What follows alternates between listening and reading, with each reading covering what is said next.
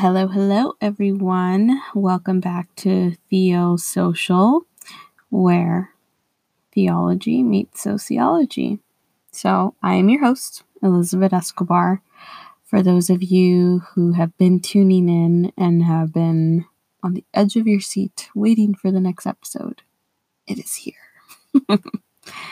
um, I want to thank those of you who have been diligent listeners and those who have been encouraging me on the side to continue to um, record and share these podcasts. Um, I really, really appreciate it. Um, there have been, I don't want to say bad things, there hasn't been bad things. Uh, holidays and then plus just a new year. There's uh, some different transitions and um, different friends that have moved on to different places and um, yeah, adjustments that needed to take place. Um, so um, just really living life and trying to understand a new flow and a new rhythm, I want to say. Um, but I am going to confess for sure that um, definitely feeling a bit of imposter syndrome still.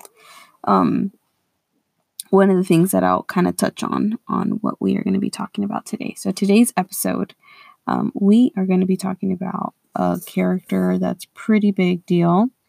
So in this episode, we are going to be talking about the Apostle Peter, but pre-Apostle Peter days. So, um, as many of you know, we have been on this series, so this will, but hopefully, I think it will be the close of this series on Create. So, we are going to be diving into talking about um, what it means to be worthy to serve. Um, and this uh, really, I feel like God deposited this thought and just this message inside of me after hearing a message um, when I was at church uh, not too long ago. Um, just the importance of of serving and um, serving God, but through our talents and giftings. And um, so, yeah, so we are going to be um, talking through um, John uh, chapter 21. It is a bit of a long chapter. We're not going to read the entire thing, but I'm going to jump around into a few things. So I'll, I'll, read a little bit of it to give a bit of some context. Um, so it says here, so this is Jesus and the miraculous catch of fish. So this is after Jesus had um, been crucified, and there's been a few instances where he had appeared to different um, different groups of people, individuals, uh, some of his disciples, and this is one of those appearances. So it says, Afterwards, Jesus appeared again to his disciples by the Sea of Tiberias. It happened this way Simon Peter, Thomas, Nathanael, and the son of Zebedee, two other disciples were together. I'm going out to fish, Simon Peter told them, and they said, We'll go with. So they went out and got into the boat, but but the night they caught nothing. Early in the morning Jesus stood on the shore but the disciples did not realize that it was Jesus. He called out to them, Friends, haven't you fished? No, they answered. He said, Throw your net on the right side of the boat and you will find some. When they did, they were unable to haul the net in because of the large number of fish. Then the disciples the disciple whom Jesus loved said to Peter, It is the Lord.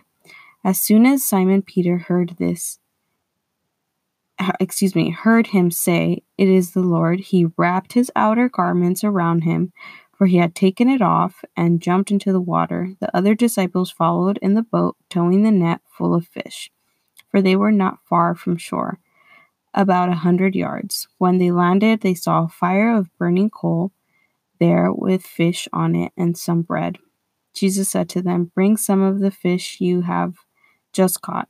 Simon Peter climbed aboard and dragged the net ashore. It is it was full of large fish, 153, but even with so many so many the net was not torn. Jesus said to them, "Come and have breakfast." None of the disciples dared to ask, Who are you?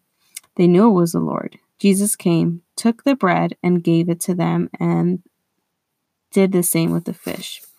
This was now the third time Jesus appeared to his disciples after he was raised from the dead. So we find um, Peter and various disciples out fishing, which this would be not an unusual occurrence for these men because, hello, that was their profession.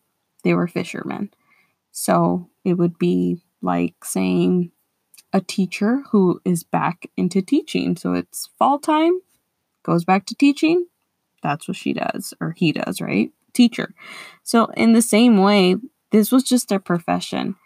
But the biggest distinction about this, or the importance of why it is important that it's noted, is because it indicates that Peter and the other disciples that were fishermen, they were going back to something that was familiar.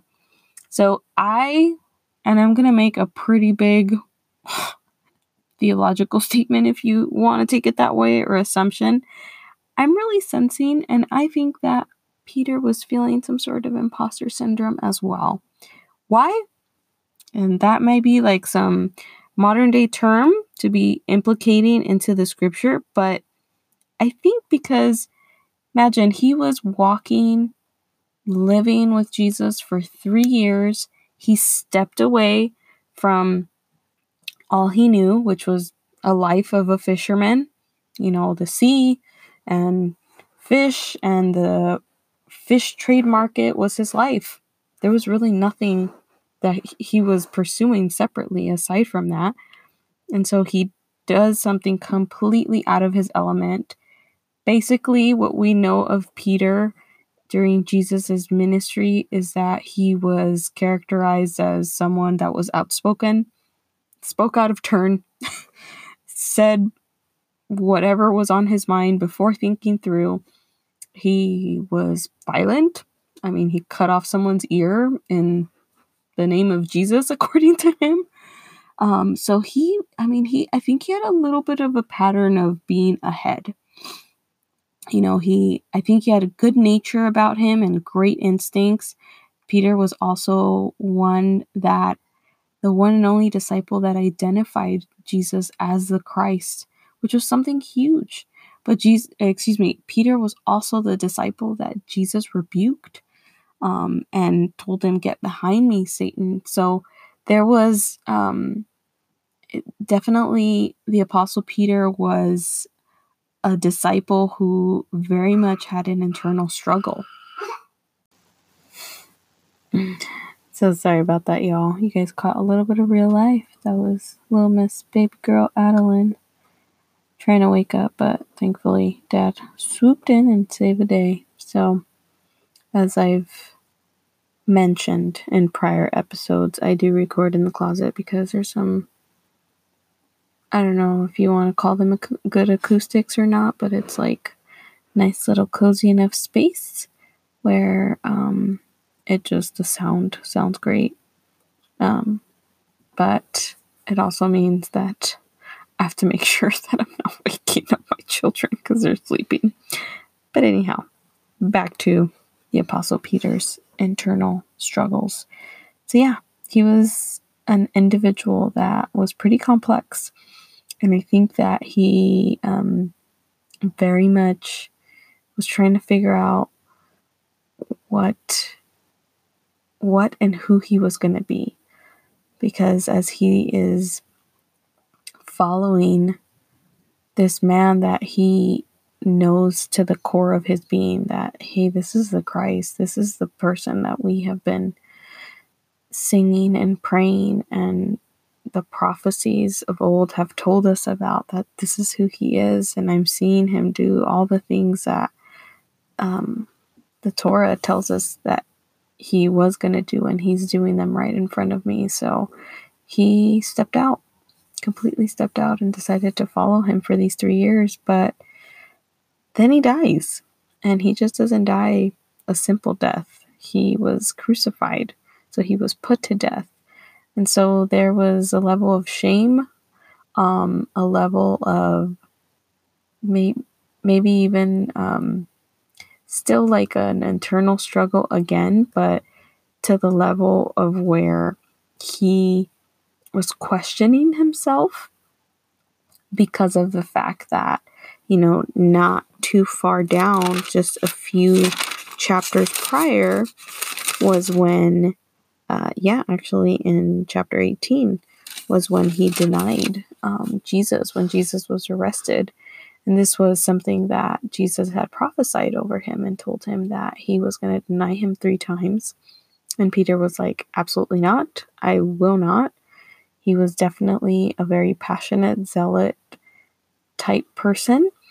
And I think even in that moment, he was experiencing a struggle, you know, because moments before he had just cut off a servant's ear that was in the mix while Jesus was being arrested and um, it, it just the impulsiveness uh, in the moment, not really knowing how to which which nature to um, stand in. So whether to go based off of his earthly um, impulses um, or being that spiritual man that he wasn't accustomed to being entirely. Um, because you have to remember that uh, people like Peter during this time period, being that he was a fisherman, meaning that he was a person that made a living with his hands. So he had um, a hard laborious type of work, right? He was not a scholar, he was not um, an elite uh, person, he didn't come from a wealthy family. So that meant that he was probably not very educated. Um, maybe, you know, a lot of his reading and writing, if if he had any of it, was pretty minimal. Um, didn't really have much formal schooling.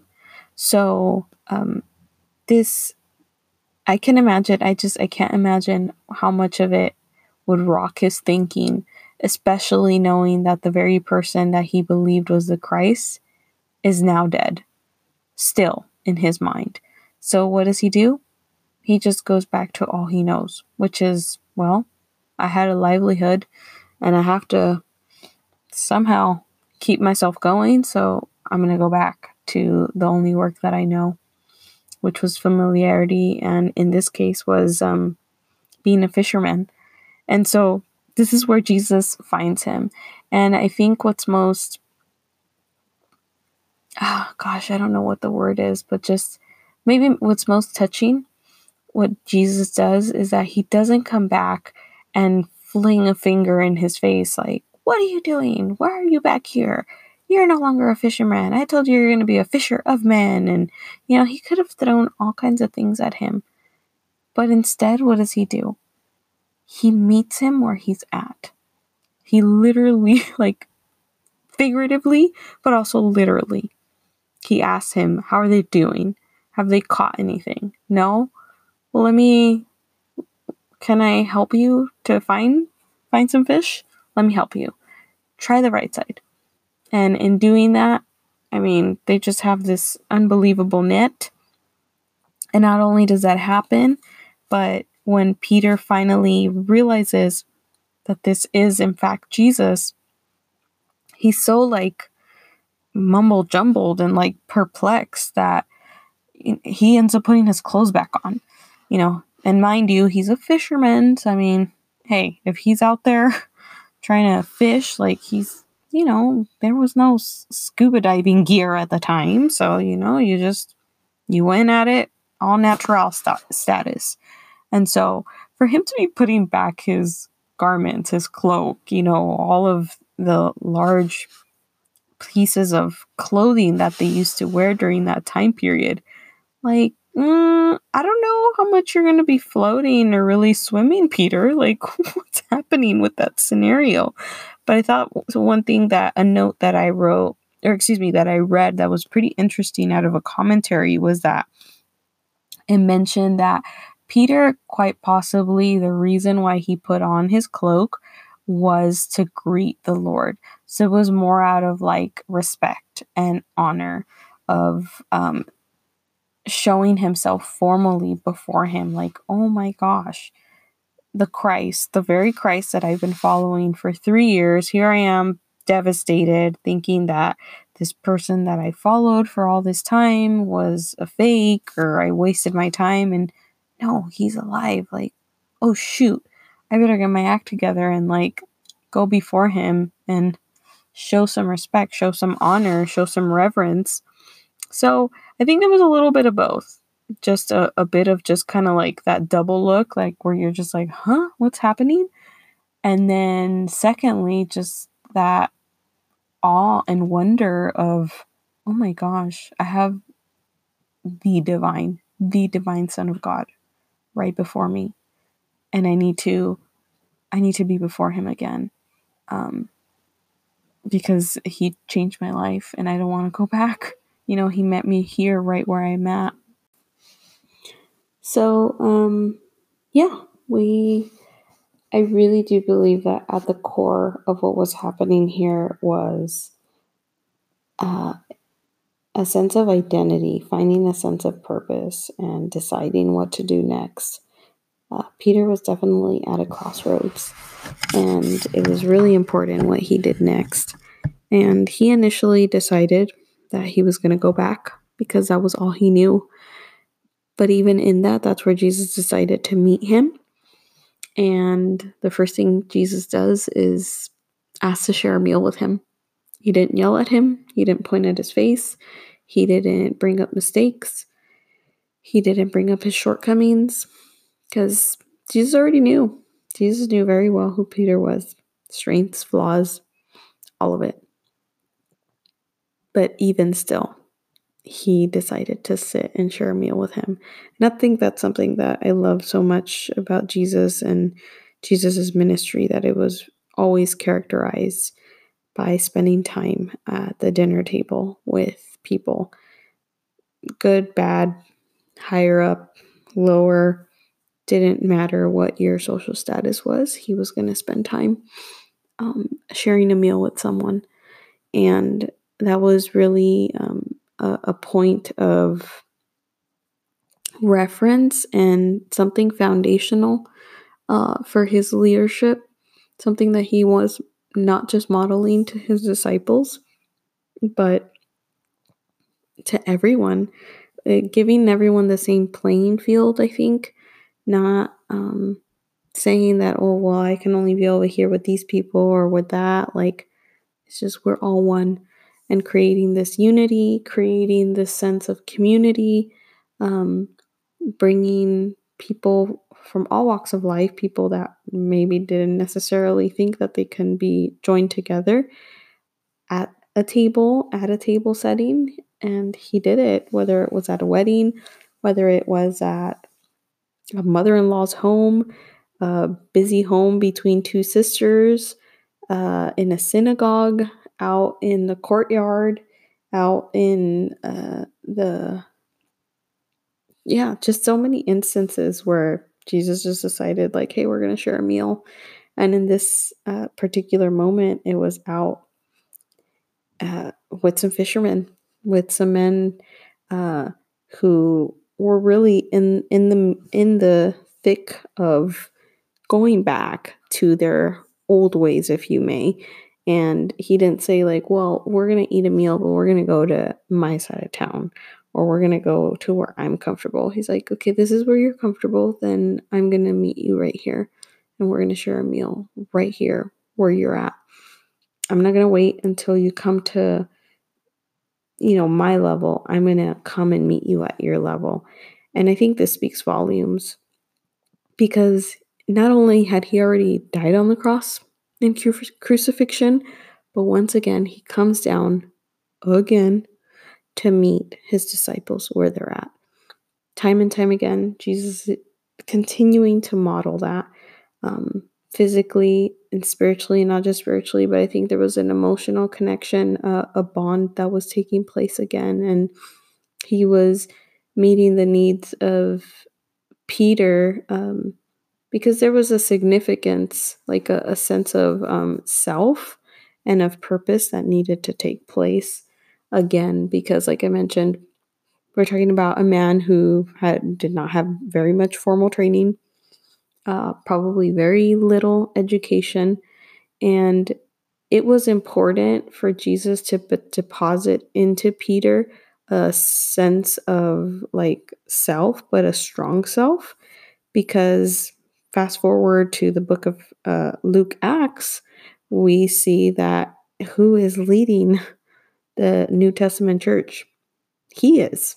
The Apostle Peter is. You know, so he really, and I mention that because that's who, you know, today, thousands of years later, that's how we reference him. But before he was Apostle Peter, he was just Peter, Simon Peter, uh, someone's son, uh, someone's family member, uh, a fisherman that would get hired because he had good fish, a fish selection. So there really wasn't like this plan to become an apostle or a church father of a new religion. Uh, he really, this kind of like happened to him in like a happy accident. So Jesus definitely was the best thing that ever happened to him. But in order for Jesus to build his church on the shoulders of a man named Peter, it needed to be a secure man. It needed to be a man that was rooted in the identity of Jesus Christ. And that needed to happen by sharing time with Jesus, again, the resurrected Christ in this instance, and to be able to hear it from him. And what I mean by hear it from him. So if we go a little further to, let's see, so we're still in chapter 21. So it says in verse 15, it says, where Jesus reinstates Peter. So when they had finished eating, Jesus said to Simon Peter, Simon, son of John, do you truly love me more than these? Yes, Lord, he said. You know that I love you. Jesus said, Feed my lambs. Again, Jesus said, Simon, son of John, do you love me? He answered, Yes, Lord, you know that I love you. Jesus said, Take care of my sheep. The third time he said to him, Simon, son of John, do you love me? Peter was hurt because Jesus asked him the third time, Do you love me? He said, Lord, you know all things. You know that I love you. Jesus said, Feed my sheep. I tell you the truth. When you were young, younger, you dressed yourself and went where you wanted. But when you are old, you will stretch out your hands, and someone else will dress you and lead you where you do not want to go. Jesus said this to indicate the kind of death by which Peter would glorify God. Then he said to him, Follow me. So, right here, we see a pretty descriptive uh, instance, interaction between Jesus and Peter. This dialogue where it is, he's it's not just between the two of them because this is happening in front of the other disciples, key disciples that are present that physically see this reinstatement happening. So Peter had, you know, gone out of his way to, you know, kind of remove himself from the group of 12 disciples after Jesus's arrest and um, crucifixion and just his death. He just kind of went des- into desert mode, you know, and just like, all right, I'm just gonna go make some bucks and go fish and I'm gonna go do my own thing, right? And in him doing that, there were disciples that chose to do the same. It didn't really matter. And I mean, that should be a lesson for us as well that there is a level of leadership that all of us possess. So, whatever we choose, whether it is, oh, I'm going to follow after God or I'm going to follow after, you know, areas of familiarity in my life, there's people that are deciding to do based off of what we do next. And I don't think he was really paying attention to that. I don't think he even had a good grasp on the fact that there was just like this organic sense of leadership over his life. Um, and it's, and Jesus knew that. Jesus already had, you know, seen that in Peter's life from day one, you know, from this bold, outspoken person to uh, this person that even when he fumbles, there is no I don't want to say that there isn't any shame or judgment. It's just like he just fails. He doesn't like like he like it reminds me of when I was in high school. Um, my choir director, he would say, "If you're gonna mess up on a note, do it big. Just let it all out, okay? Like just do it big, but get it out now in rehearsal, so that when it comes time to have the performance, to have the concert, you're ready." Why? Because you messed up already prior in the choir room. You don't need to do it out in the open. Like, get it all out now, you know, like practice it all out. And in a way, that's kind of what Jesus is doing with him. You know, like he purposefully spent those three years with these 12 men because he spent these 12, uh, not, excuse me, not 12 years. He spent three years with the 12 disciples. And not just the 12 there's other disciples involved as well. Um, but these primary disciples because it was going to give them the space to ask the questions make the mistakes. I mean there was instances where jesus sent out um, disciples in pairs he gave them instructions on praying over the sick healing those that needed healing and um, you know, and go. Come back and report back to me. So he gave them the space of time to do all of that. And yeah, they messed up a lot. I mean, Jesus corrected them quite a bit when it was necessary. Um, but it it was essential for all of that to take place so that come time for when the New Testament church was established, it was a rock. And it had to be a rock because of the mass persecution that the New Testament church experienced those first formative years. If it wasn't for the bedrock truth, theological, like biblical truth that was inside of them from spending all that time with Jesus, they would have totally like fallen or just I give up type mentality. I'm done. Like Jesus isn't even physically here with us anymore. What's what's the point? And that wasn't the case because they ended up not just seeing with their physical eyes, but then eventually receiving the gift of the Holy Spirit, which is what gave them the power. It's what gave them the authority, the boldness to go out and be that witness in this physical world, but to function as spiritual, like superhumans, if you may. You know, I mean, to the point that they just like their very shadow was like healing people. Like, that's craziness, you know, to have a level of anointing like that over your life. But that level of anointing, like, really took place because it was an inward transformation that happened. So went from being this insecure, outspoken, out of turn, you know, just not having a right sync and like rhythm to himself, to being a solid, godly man who was in tune with the Spirit of God at all times. All times. Which is something that I don't want to say is unheard of because it's not but it's definitely something to emulate that we need more of every single day.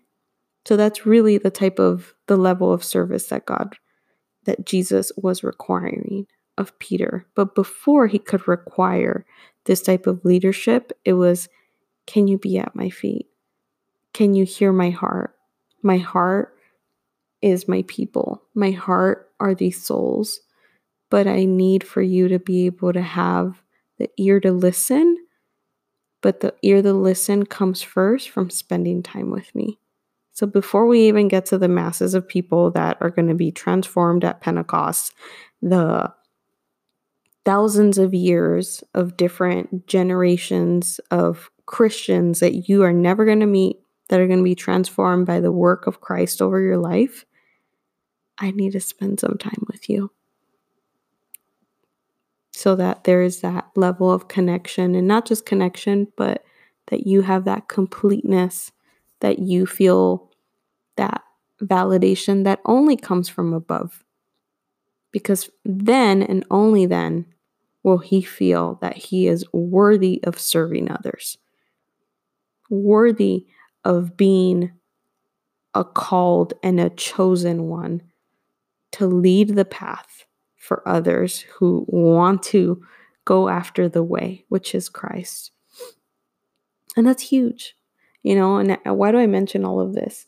Because I think we all struggle with a level of insignificance or not feeling good enough, not feeling worthy enough. Um, imposter syndrome. I mean, that is real, y'all. Like, this is like a huge step of faith for me to be doing this regularly.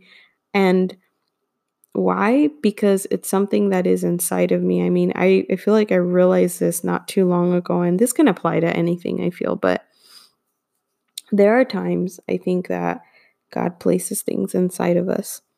And it's it's much like having a baby, like being pregnant you know, you naturally your body just begins to grow and eventually you just cannot continue to wear the same old same old clothes.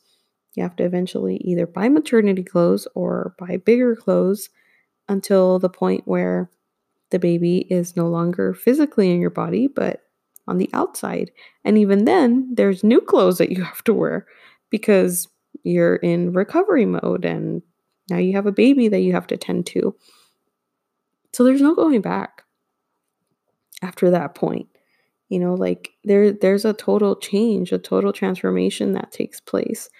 And I think when we try to suppress things that God wants has deposited, has birthed inside of us and not allow for it to take birth on the outside. So in this sense, you know, there's a first a spiritual birth and then there's like a physical birth, like a coming out sense, if you may if if there isn't that transfer that takes place, it becomes like a almost like a depression or like a a heaviness. So instead like instead of something that was meant to be joyous, like an in a pure enjoyment experience, like being in in the zone, like man, this is like what I was made for, created for if it is something that is suppressed, especially if it is like something that God placed over you, you're going to be miserable. Miserable. And I and that's really what was happening with Peter. He was not functioning in his true identity. He no longer fit as a fisherman. Like maybe he was that at one point, but he wasn't anymore. You know, like it just it didn't fit him anymore to the point that he was like, shoot, I'm putting clothes on to go swimming. Like, what? Like, what? Like, it, he was just out of sorts because now he only belonged to Christ. And there was a distinctive marking over his life. Even when he tried to fit back in to the familiarity, there was no going back. So, this is an encouragement first for myself, but I'm throwing it back out there for others step out, even when you're afraid, even when you're feeling the imposter syndrome, even when you are feeling so out of sorts, or just, man, this is new. I'm more comfortable in the familiarity. You're going to be miserable in the familiarity. And you got to step out and and do what you believe that God, has deposited and birthed inside of you. Even when it's fumbly, just like this episode. I mean, we had a little bit of my daughter crying on here and you know we're still working out different little things here and there, but that's okay. It's just, you just got to begin. Somewhere you got to begin. So I'm going to leave you with this. So in Acts, of course, I. Here we go. Acts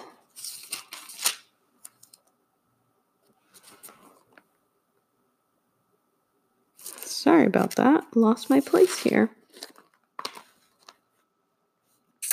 Oh, here we go. Acts chapter 2, verse 40. So, this is where um, Peter was addressing the crowds.